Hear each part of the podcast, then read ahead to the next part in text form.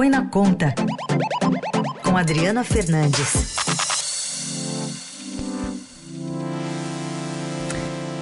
Tudo bem, Adri? Bom dia. Bom dia, Carol. Bom dia, Heisen. Bom dia Bom a todos dia. os ouvintes. Está Dourado. Sexta-feira, dia de jogo. Dia Agora. de jogo, dia de anúncio, né, Adri? Brasília hoje Brasília vai estar tá com bastante notícia, né? O presidente antecipou para hoje o anúncio de alguns ministros, havia dito que começaria a revelar essa equipe só depois da diplomação ali dia 12, mas tinha muita especulação, pressão, especialmente pelos nomes que vão comandar a economia, até pensando na tramitação da PEC da transição. Queria que você falasse um pouquinho dessa bola no peito que está batendo a Haddad, né? Conversando com a imprensa, falando de encontros com Paulo Guedes, como é que está... É, essa tabelinha? É, o, o, no caso da economia, o, o, cotado, né, o que deve ser anunciado logo mais, por volta das 10 horas da manhã, no Centro Cultural Banco do Brasil, é o ex-prefeito de São Paulo, Fernando Haddad. Ele, o presidente eleito, já tinha pavimentado esse caminho, colocado ele em reuniões importantes. Vamos lembrar que ele foi o representante de Lula no encontro com os banqueiros na FEBRABAN, Federação Brasileira de Bancos, teve encontro com representantes do Banco Mundial, com representantes do governo americano que estiveram aqui em Brasília, e ontem Haddad esteve com Paulo Guedes, o ministro da Economia, dando de fato, né, de forma, é, de fato, a transição ali na área econômica que estava essa conversa com, a, com os técnicos, com a área econômica, está, vamos, vamos falar é, abertamente, travada, né, sem, é, faltando a liderança de quem a, vai comandar. Então, esse anúncio é, vai desafogar essas procuras, né, desafogar essas relações e também tem um ponto importante que Lula precisa pôr em campo articuladores políticos para negociar a etapa final da PEC da transição. Vai ser, foi aprovada na, no Senado com folga, mas precisa uh, de uma aprovação no, na Câmara dos Deputados, onde o cenário é mais difícil por conta do presidente da Câmara, Arthur Lira, das suas negociações para voltar a, a comandar a Câmara no ano que vem e, sobretudo, o julgamento do Supremo Tribunal Federal que trata da constitucionalidade ou não do orçamento secreto, tudo isso pesando nessas negociações, tem faltando muito, muito, muito poucos dias, poucos dias, né? Faltando poucos dias para o prazo final de votação. E o Fernando Haddad falou em reuniões agora na semana que vem com uh, o Tesouro Nacional, com a Receita Federal, meio que falou como chefe já desses setores, né, Adri? Sim, já tá, já assumiu, já assumiu a posição, já assumiu essa relação é, com, com, o ministro, com o Ministério da Economia, porque o, por enquanto toda essa conversa de transição estava sendo feita ali pelos grupos de trabalho do, do governo de transição. Como o, não houve um diálogo, é, até pelas condições políticas, né, com o governo Bolsonaro, é, na área econômica, essa, essa relação é, não, não aconteceu de fato. Muito menos com o ministro da Economia, Paulo Guedes, mas é, precisa é, o governo eleito tomar, tomar ciência de fato das contas, de como que está a situação, e isso é preciso ter uma conversa mais detalhada, mais aprofundada com os técnicos, né? Porque os técnicos, essa burocracia de alto nível que tem aqui em Brasília, em, em, em ministérios, eles é que ah, no final das contas, vão tocar, é, porque o governo eleito traz os seus principais secretários, assessores, mas tem toda uma burocracia que toca o dia a dia e precisa estar tá afinada também com o futuro governo. Adri, duas questões. De vez em quando a gente recebe algumas manifestações de ouvintes falando sobre nomes, né, que as pessoas têm na memória, por exemplo, do Lula 1, Lula 2, né, ocupando alguns cargos diferentes do que agora estão sendo cotados. Então, no caso, por exemplo, da Haddad, ex-ministro da Educação, que agora vai assumir a Fazenda, e não necessariamente ele tem alguma algum know-how, né, ou pelo menos é, o, os ouvintes sempre questionam que, como é que um ex-ministro da Educação vai assumir uma pasta tão importante, tão é, técnica como da Fazenda. E também sobre essa divisão, né? Se há algum tipo de é, olhar sobre um enfraquecimento, entre aspas, aí, de Haddad, assumindo o Ministério da Fazenda, já que a economia vai ser dividida em três pastas agora, não? Não, de forma nenhuma enfraquecimento. Ele enfrentou resistências dentro do PT, não só do mercado financeiro, dentro do DPT para sua nomeação. Vamos primeiro confirmar, mas tudo indica que Lula vai anunciar ele às, às 10 horas. Mas ele, ele enfrentou resistências, ele é, foi prefeito ah, do terceiro maior orçamento do, da, aqui do Brasil. Primeiro é, ah, são, primeiro é o orçamento da União, depois do, do Estado de São Paulo e da Prefeitura de São Paulo, então ele é um gestor e também é, tem mestrado em economia, é advogado. É, essa, ele, ele não, ele dificilmente ele, ele vai ficar ali sozinho, ele vai buscar economistas, também formuladores para ficar para formar a sua equipe. Por isso que a formação da equipe dele será muito importante a partir de agora. Vamos lembrar que é, o primeiro ministro da Fazenda de, de Lula, de Lula 1, era um político tradicional, Antônio Palocci.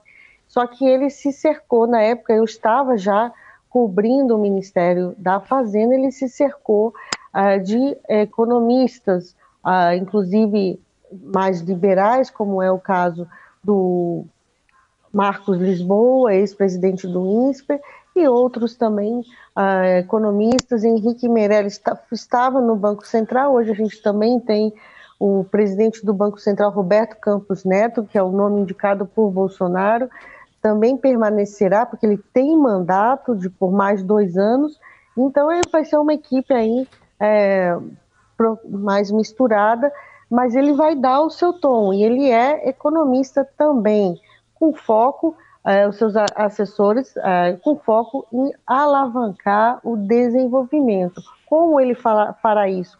Com responsabilidade fiscal, é o que está sendo cobrado, é o que nós vamos é, ver nos seus, seus primeiros sinais, nas suas primeiras uh, movimentações, falas.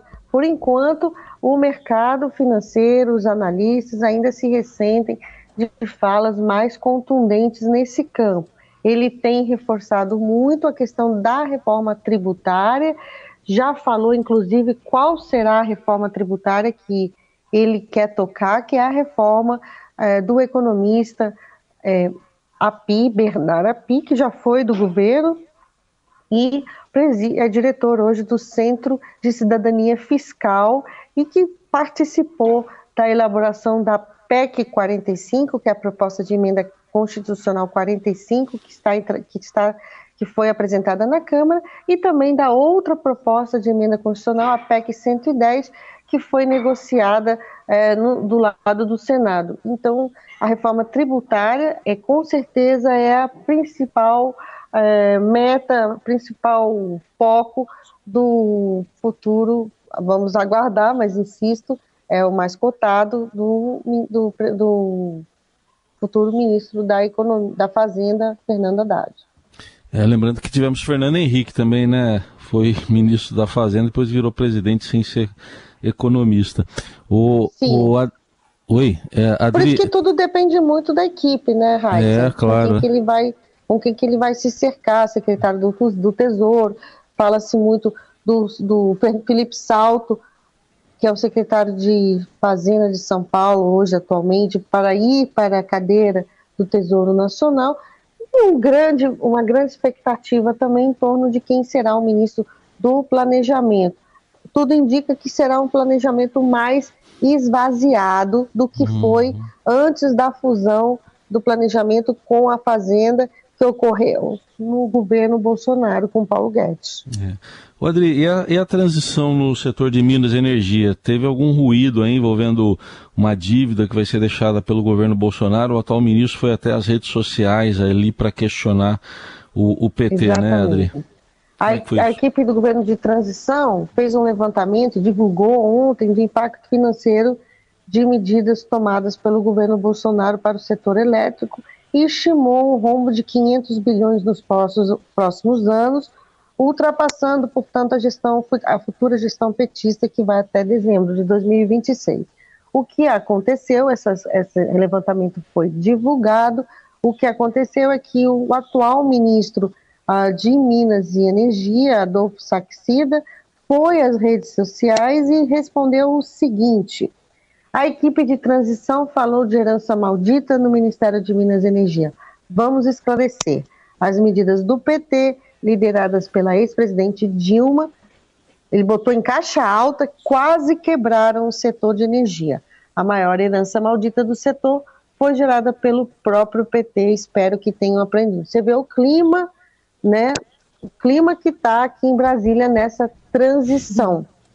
E é, eu, Adolfo Saxida e foi secretário de Política Econômica do Ministério da Economia de Paulo Guedes e depois assumiu o Ministério de Minas e Energia naquela crise toda de preços elevados de petróleo em que o governo adotou medidas e, e fomentou medidas também é, para reduzir o preço dos combustíveis da energia elétrica. Então a gente vê uma reação rápida, a assessoria de Adolfo Saxida divulgou, tem um grupo, né, de que eles divulgam pelo celular informações do Ministério da, de Minas e Energia para para os jornalistas e Adolfo Saxida é, e, esse, e os assessores de Adolfo passaram, né, essa publicação agora cedo, não tem muito tempo, passaram nesse grupo essa manifestação dele é, nas redes sociais. Você vê que é, tem muita briga, muita, muita, cada um puxando para o seu lado, e isso deve ser o, o clima também